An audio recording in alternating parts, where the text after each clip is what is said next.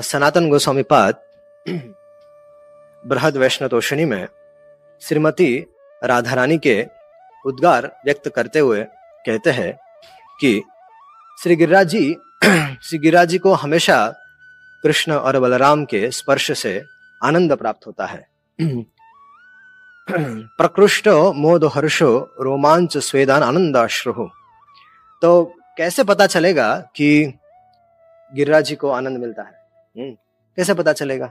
बड़ा, अगर किसी अगर किसी भक्त के जीवन में देखा जाए कि भक्त को आनंद मिलता है तो उससे साफ़ पता चलता है कि भक्त यदि उसका शरीर पे तेज रहता है, मुख पे तेज रहता है, और नाम नाम जप में बहुत एब्जॉर्ब रहता है। और देखा जाता है कि जब वो भगवान के बारे में सुनता है तो उसके आँखों से प्रेमाश्रु बहते हैं। लेकिन यहाँ पर कैसे पता चलता है कि गिरिराज आनंद में है? तब श्रीमती राधा रानी कहती है देखो देखो गिरिराज जी को रोमांच हो रहा है। आँसू गिर रहे हैं हम्म, और उनके शरीर में अष्ट सात्विक प्रेम के विकार प्रकट हो रहे हैं। तो अष्ट सात्विक प्रेम के विकार जैसे पुलक है स्वेद इत्यादि सब प्रकट हो रहे हैं। तो श्री कृष्ण के चरण स्पर्श से शिलाएँ द्रवीभूत हो जाती है। जैसे कि हमने कल चर्चा की थी कि शीतकाल के शीतकाल में उष्ण और ग्रीष्म काल में सुशीतल होकर राम और कृष्ण के चरणों के लिए गिरिराज की शिलाएँ सुखदायक होती है। सो कृष्ण का स्मरण करके, कृष्ण के गुणों का गान करके, उनकी कथा का श्रवण करके भक्तों में ये विकार आते हैं। वास्तव में यदि हम लोग हमारा जीवन का यदि मुख्य जो उद्देश्य है, वो है भगवान के गुण रूप, लीला आदि को श्रवण इत्यादि करना। यदि हम लोग भागवत में कई सारे जो भागवत महाभागवत गण है, उनके जीवन में यदि आप ठीक से झाँक कर देखेंगे तो वे सब लोग भगवान की कथाओं को सुनकर ही पवित्र हुए हैं। सर्वप्रथम सर्वप्रथम आप पहले पहले अध्याय में देख सकते हैं कि महाराज परीक्षित का जीवन है। महाराज परीक्षित एक एक राजर्षि थे, एक राजा थे, लेकिन भगवान के भक्त थे, महाभागवत थे, उन्हें शाप मिल गया। और शाप शाप यह मिला कि सात दिन में आपकी मृत्यु होने वाली है। तो ऐसे महाराज परीक्षित जब उन्हें पता चला कि उनकी मृत्यु होने वाली है, उन्होंने अपना सब कुछ, सारा वैभव, सब त्याग कर वे वन की तरफ़, गंगा के तट की तरफ़ चले गए। और गंगा के तट की तरफ़ जब परीक्षित महाराज जाते हैं, वहाँ पर समस्त ऋषि मुनि वहाँ पर उपस्थित होते हैं और वे ऋषि मुनियों से प्रश्न, दो प्रश्न पूछते हैं कि एक प्रश्न यह है कि ऐसा कौन सा कार्य है जो सदैव करना चाहिए? और दूसरा, विशेषकर जिसके पास केवल सात दिन बचे हैं, उसे क्या करना चाहिए? तो ऋषि मुनियों में सब जो महान महान ऋषि बैठे थे, देवर्षि बैठे थे, उनमें आपस में चर्चाएँ होने लगती है और चर्चाओं में कोई क्या बोल, कोई क्या उत्तर देता है तो कोई क्या उत्तर देता है, कोई अलग अलग बातें कहता है। अपने अपने अपने अपने जो जैसे उनकी अंडरस्टैंडिंग है, उसके हिसाब से वो लोग उत्तर देते हैं।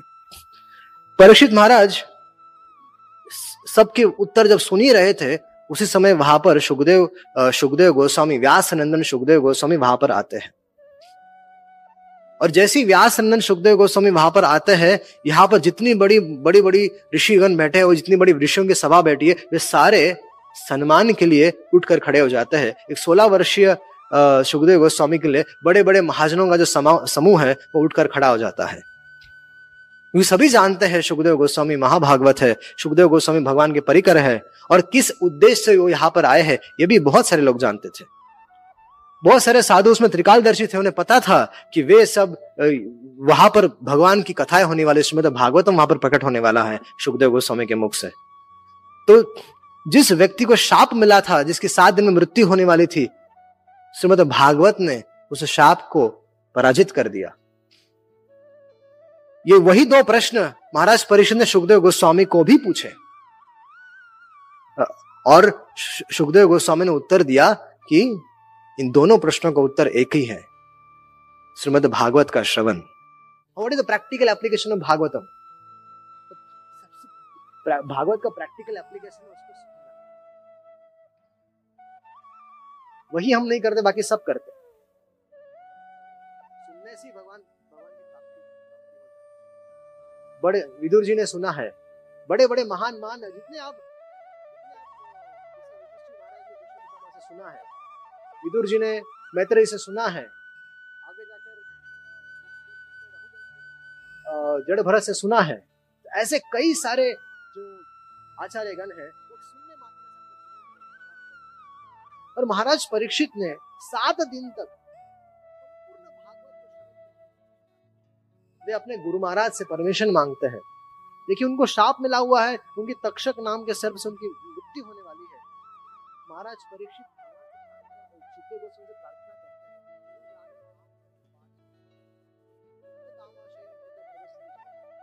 गुरु महाराज, भागवत सुनने से। भगवान में स्थिर हो रहा है।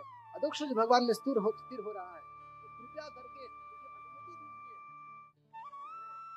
भगवान में चित लगाकर अपने शरीर को अरे, आपकी तो मृत्यु होने वाली है। आपको श्राप मिला हुआ है कि आपकी मृत्यु। तक्षक नाम के सर्प से डसने से। और यहाँ पर क्या हो रहा है?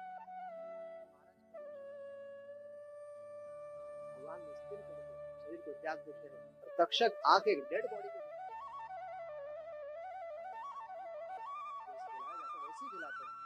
तो भागवत तो भागवत को सुनने से ध्यान पूर्वक भागवत को सुनता है तो भागवत को सुनने से हमेशा हमेशा रोमांच तथा हमेशा जो अष्ट साधिक विकार है भगवान की गुणों को सुनने से, उनकी कथाओं का श्रवण करने से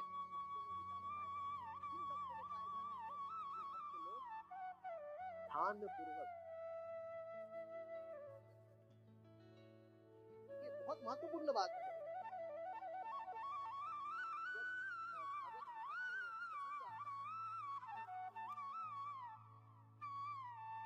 सुनने से, धुंधुकारी जब भगवान पार्षदत्व शरीर प्राप्त करता है, उस समय गोकर्ण भगवान के पार्षदों से पूछता है कि धुंधुकारी को आप ले जा रहे हो, लेकिन यहाँ पर इतना बड़ा जो समाज बैठा है, उनको आप क्यों नहीं ले जा रहे हो?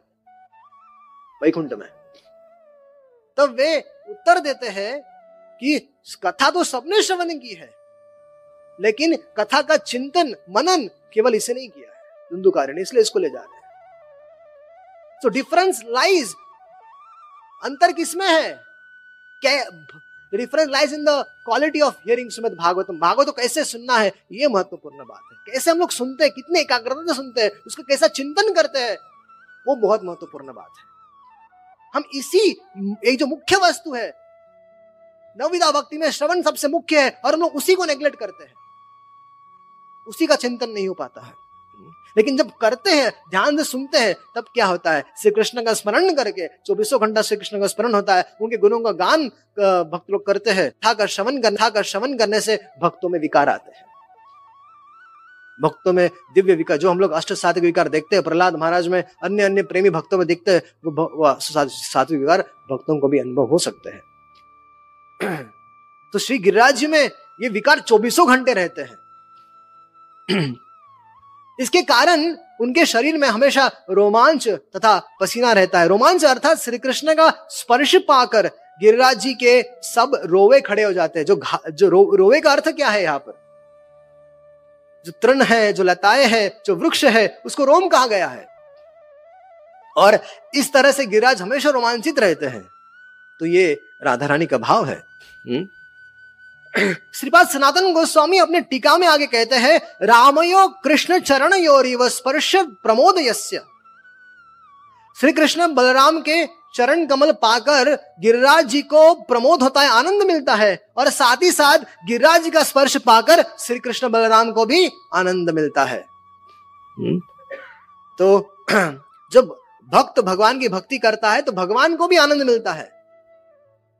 तो भगवान के चरण कमलों का स्पर्श गिरिराज जी को प्राप्त होता है। इसका तात्पर्य यह नहीं कि केवल ये हमने कल चर्चा की थी कि इसका तात्पर्य यह नहीं है कि केवल श्री कृष्ण के चरण ही गिरिराज जी को लगते हैं। उनके सर्वांग विग्रह, उनका सर्वांग विग्रह, उनका बलराम जी का, उनके समस्त पार्षदों का सर्वांग विग्रह गिरिराज जी को स्पर्श प्राप्त विचार कीजिए गिरिराज जी को सौभाग्य क्या है कि भगवान का कृष्ण बलराम का उनके उनके परिकरों का चौबीसों घंटा सेवा करने का सौभाग्य इस गिरिराज जी को प्राप्त होता है। यह मुख्य बात राधा रानी कहने रा, राधा रानी कहना चाहती है।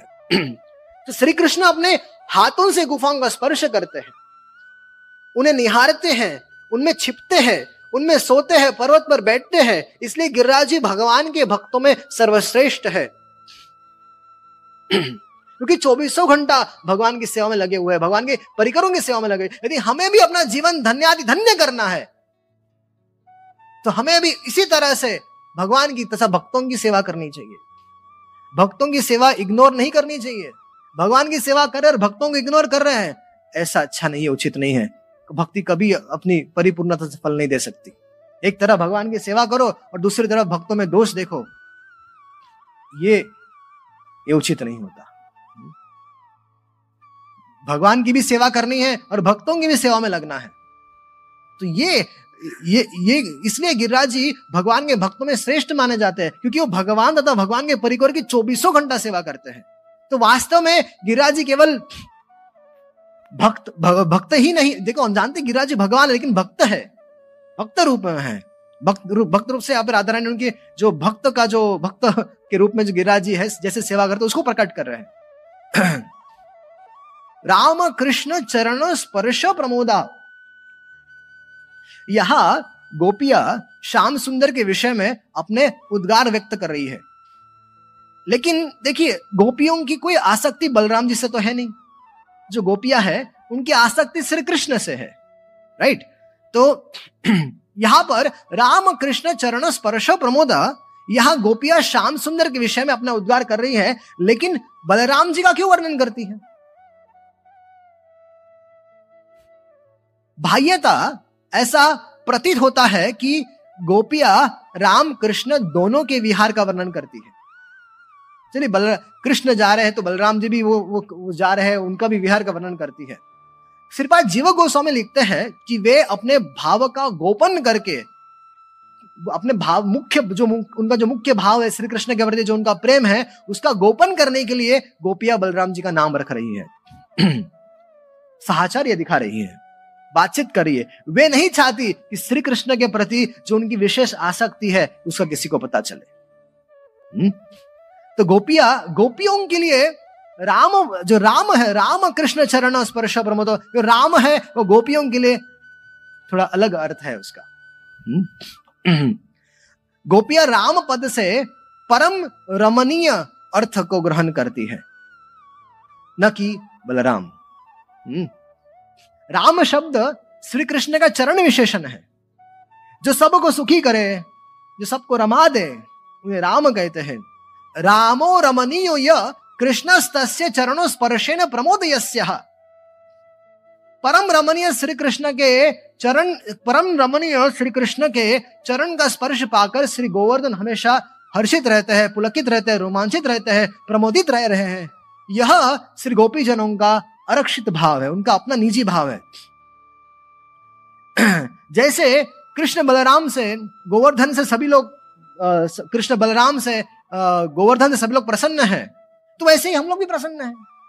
किसी को डाउट नहीं होगा कि इनका श्री कृष्ण के प्रति क्यों इतना स्पेशल आकर्षण है। इस इस भाव को छुपाने के लिए ये बलराम जी का नाम बार बार रखती है।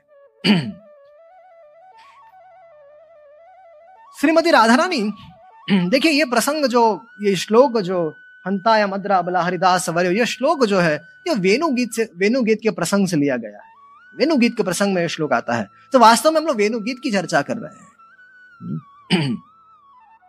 श्रीमती राधा रानी पुलंदियों के भाग्य, पुलंदिया, जो आदिवासी स्त्रियाँ होती है, जो वन में घूमती रहती उनके भाग्य की सराहना करती है। वो कहती है कि पूर्णाम पुलिंद उर्गाय पदाब्ज राग श्री कुमकुम, श्री कुमकुमेन दयितास्तनम मंडितेन श्रीपद श्रीपद सनातन गोस्वामी पाद बृहद वैष्णव लिखते हैं, अहो अहो यत्र यत्र कृष्ण प्रयाति तत्र तत्र प्रया प्रयाण समर्थानाम पुलिंदी नामासाम भाग्यम दुरेस्तु सिरोप्य हम श्री गोवर्धन परम भाग भाग्यवान इत्याहो हंतेति अब यहाँ पर पुलिंदियों के भाग्य की सराहना की जा रही है और साथ ही साथ गिरिराज जी के महासौभाग्य की सराहना की जा रही है। दोनों में कंपैरिजन कर रहे हैं राधा रानी। क्या कंपैरिजन करती है?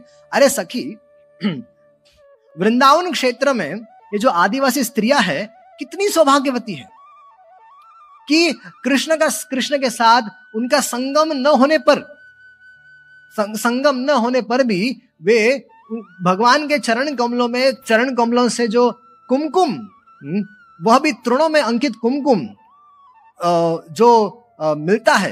हम्म, वो उसको उस कुमकुम को कुमकुम को अपने मुखमंडल पर अपने स्तनों पर धारण करती है। भगवान के चरण कमलों से जो कुमकुम निकलता है वो घास पर घास पर रहता है। लगा रहता है। तो जो पुलिंदिया यहाँ से वहाँ वहाँ से वहाँ पूरे ब्रज में विचरती रहती है। क्या क्यों विचरती रहती है? तो भगवान के चरण कमलों से जो कुमकुन जो तृण में लगा रहता है उस तृण को लेकर जो गोप जो पुलिंद स्त्रियाँ है वे अपने आ, वे अपने मुख को लगाती है वे अपने स्तनों को लगाती है। तो कृष्ण के चरण कमलों के रंग से प्रदत यह चूर्ण मूलतः उनकी प्रेमिकाओं के स्तनों का अलंकृत करता है। उसे ही उसे ही आदिवासी स्त्रियाँ अपने मुखों पर लगाती है। तो पुलिंदिया जो है अभी देखिए पुलिंदिया घूमती रहती है। जहाँ जहाँ भगवान की लीलाएँ होती रहती है वहाँ पर घूमती रहती है। पता चलता है कि भगवान ने आज यहाँ लीला की है तो वहाँ पर जाती है और वहाँ पर खोजती रहती है कि भगवान के चरणों के रज से वो कुमकुम कहाँ है। तो वो जो मिलता है तो अपने अपने आप को कृतार्थ मानती है।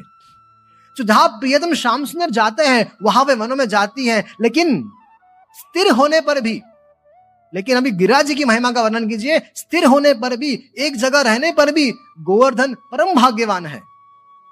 गोवर्धन श्री कृष्ण के परम प्रिय है। अतः श्याम सुंदर की तरह ही इन, इनके हृदय में हमेशा स्फुरित रहते हैं। गिरिराज जी को कहीं जाने की आवश्यकता नहीं पड़ती। भगवान स्वयं अपने परिकरों से गिरिराज जी पर हमेशा रहते हैं। तो इस तरह से पुलिंदियों के बीच, पुलिंदियों और जो गिरिराज जी के भाग्य की सराहना की जाती है। श्रीपाद विश्वनाथ चौधरी ठाकुर कहते हैं, अभी गोपियों के मनोरथ की बात की जा रही है।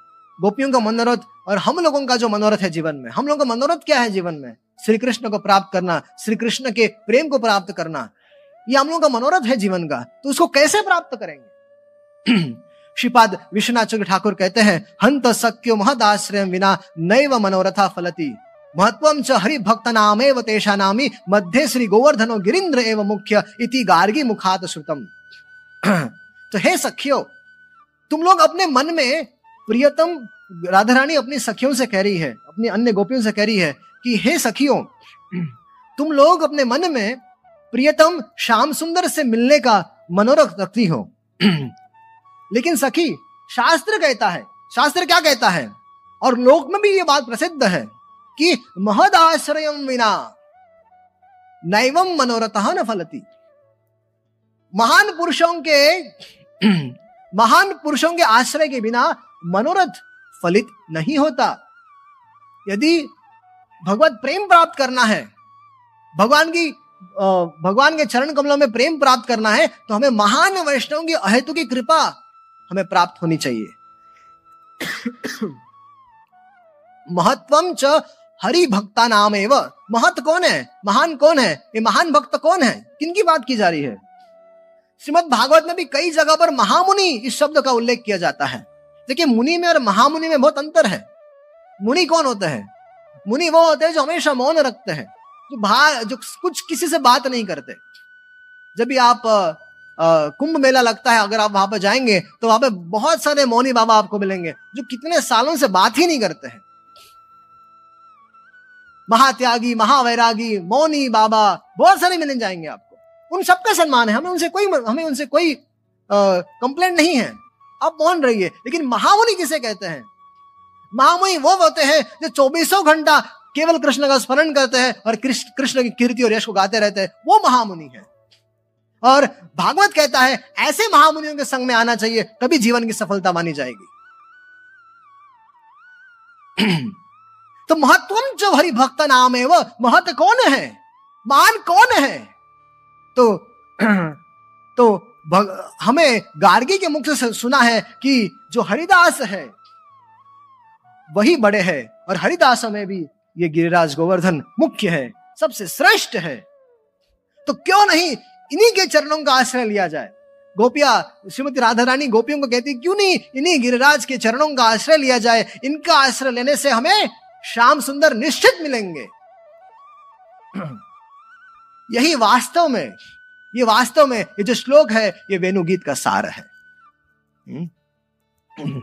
यहाँ गोपियों के सौभाग्य का वर्णन किया जा रहा है। उनकी भावनाएँ, उनका कृष्ण प्रेम प्रत्येक श्लोक में उद्धृत हो रहा है। वेणु गीत में हरिणियों के सौभाग्य का वर्णन है, पुलिंदियों के सौभाग्य का वर्णन है, वे सभी धन्य है। परंतु सर्व, परंतु सर्वोपरि धन्याति धन्यतम कौन है?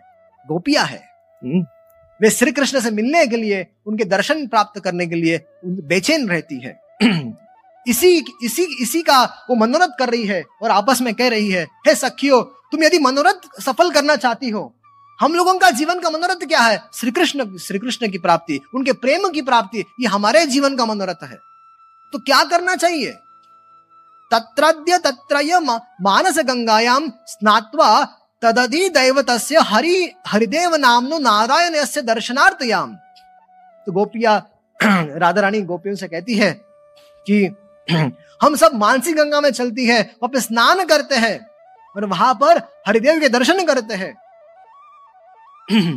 और इस तो मानसिक गंगा में स्नान करने से, हरिदेव के दर्शन करने से, गिरिराज के दर्शन करने से, गिरिराज के परिक्रमा करने से, क्या गोपिया कह रही है कि मानसी गंगा जाना है, हरिदेव के दर्शन करने हैं और गिरिराज जी की परिक्रमा करनी है। इस पर आचार्यगण प्रश्न उठा सकते हैं प्रश्न उठाते, अरे भाई, गोपिया गोपिया, तुम तो खुलकर खुलकर जाने की बात कर रही हो गिरिराज जी में। हरिदेव के दर्शन करने की बात करती हो मानसी गंगा में स्नान करने की बात करती हो, लेकिन गुरुजन, सास ससुर घर के लोग यदि पूछेंगे, कहा जा रही हो? कहा जा रही हो? तब तब आप क्या जवाब देंगी? तब वो कहती है अरे हम तो नारायण भगवान के दर्शन करने जा रहे हैं।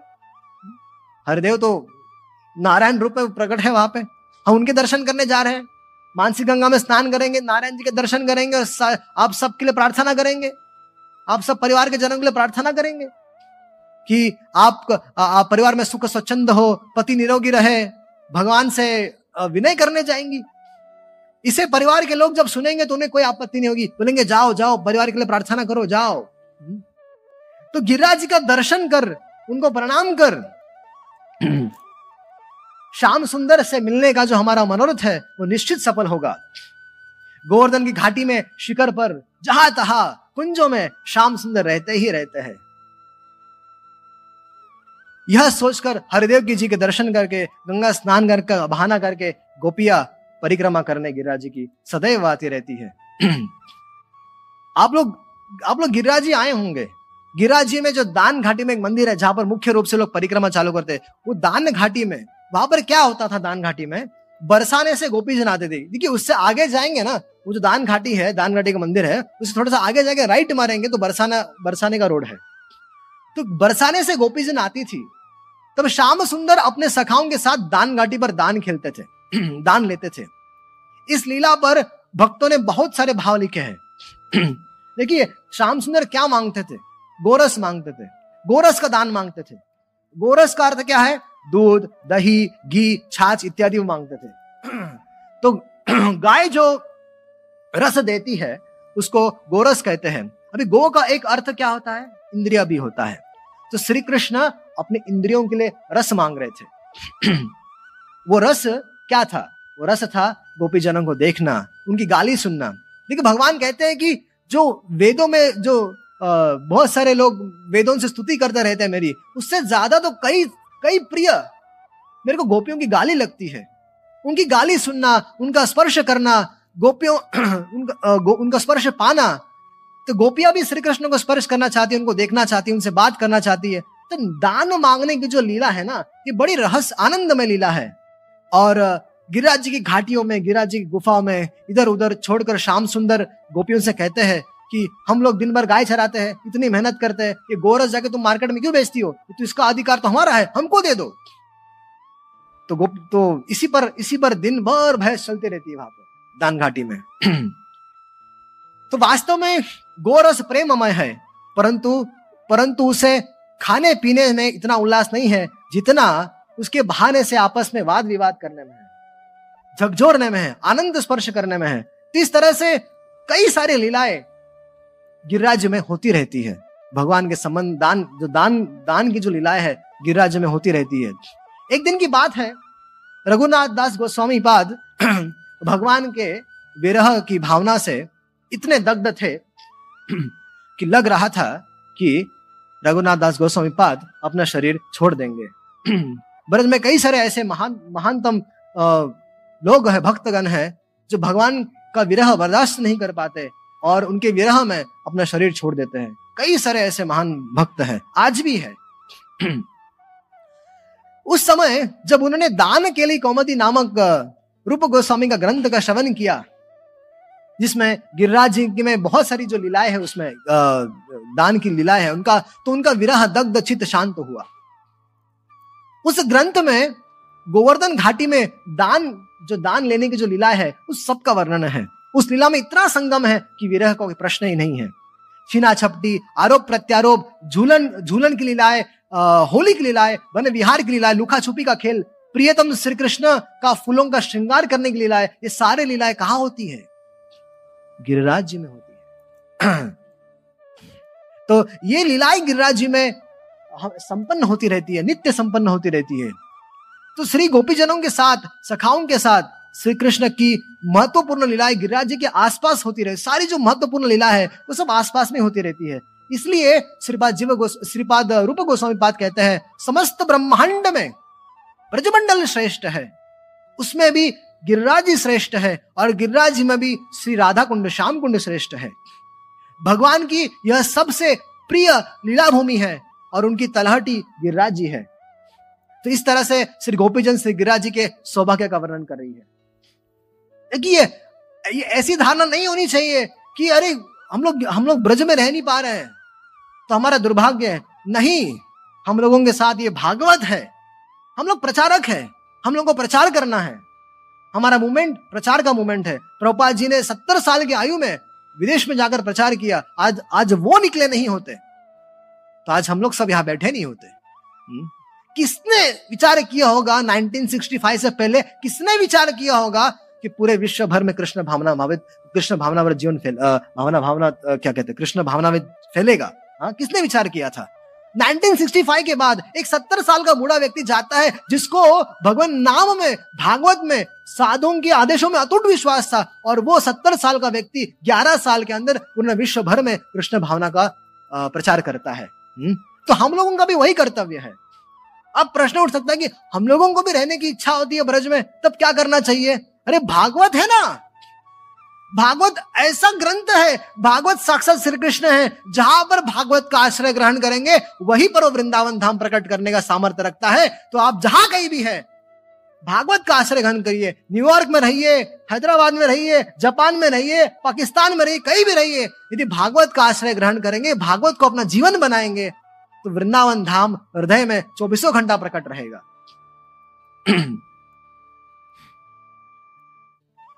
आने के लिए कोई प्रॉब्लम नहीं, आ सकते हैं। मैं गिरिराज आने के लिए मना नहीं कर रहा हूँ। लेकिन किस तरह से गिरिराज को 24 घंटा हृदय में लेकर धारण करके जीवन बिताया जा सकता है, मैं उसका वर्णन कर रहा हूँ। और वो भागवत से संभव है। भागवत भागवत न्यूयॉर्क से एक बार मुझे किसी ने फ़ोन किया था कि प्रभु जी, हम वहाँ पर आना चाहते हैं तो क्या करें?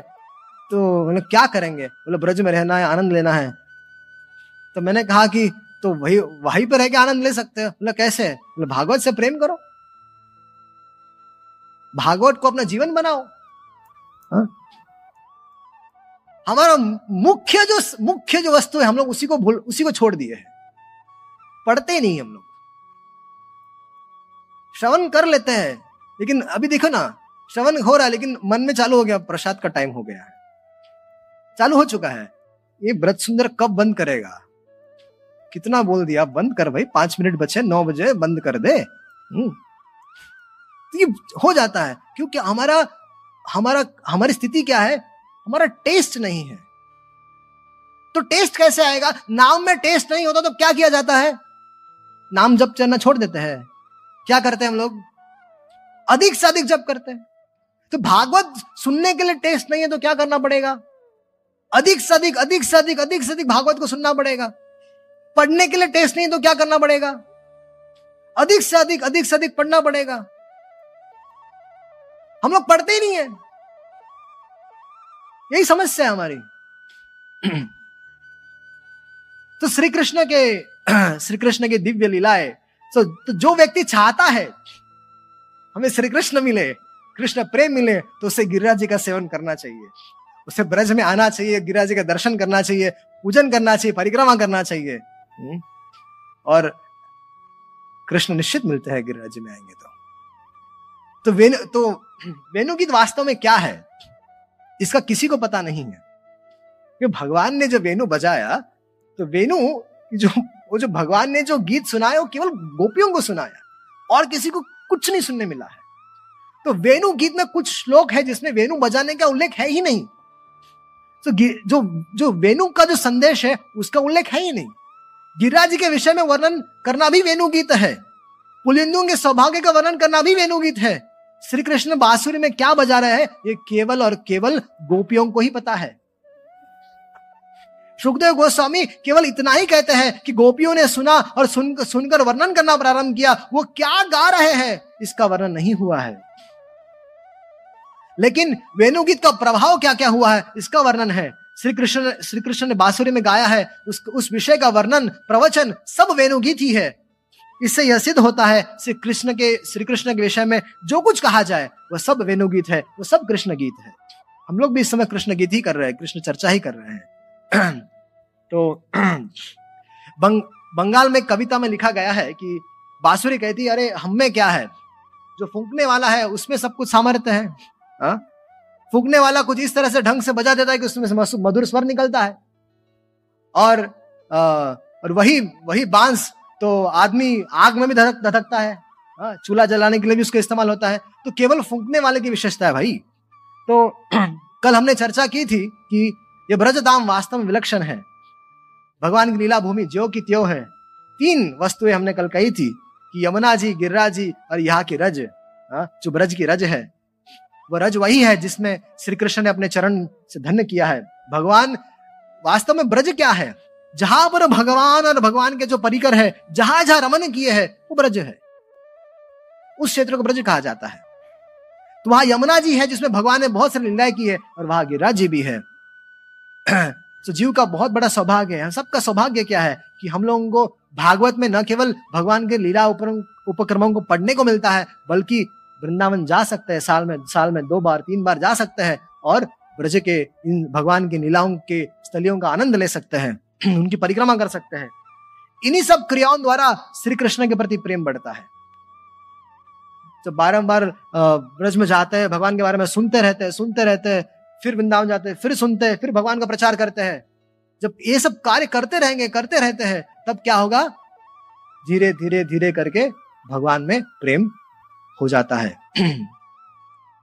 उस पर भी तो ब्रज में बहुत से पर्वत है। बरसाना में ब्रह्मा जी चार मुख में पत, पहाड़ पहाड़ बनकर बैठे हुए हैं। नंदगांव में शिव जी बैठे हुए हैं। तो ब्रज में बहुत से पर्वत है और वे सब हरिदास है। उनमें भी लीलाएँ होती रहती है। लेकिन गिरिराज जी कौन है? हरिदास वर्य है। इस प्रकार ब्रज का एक एक कन श्री कृष्ण की लीला से संयुक्त है, संबंधित है। इसकी पुष्टि श्री गोपिकाओं ने, गोपिकाओं के प्रवचन से हो रही है। यही है गिरा जी का सौभाग्य और सर्वाति, सर्वातिमय सौभाग्य किसका है? गोपी जनों का है। और हम लोगों का भी सौभाग्य है। क्या कि हम लोग श्रीमती की, श्रीमती राधा रानी के इस उद्गार को सुन रहे हैं, पढ़ रहे हैं, बोल रहे हैं तो हम लोग का भी बहुत सौभाग्य है।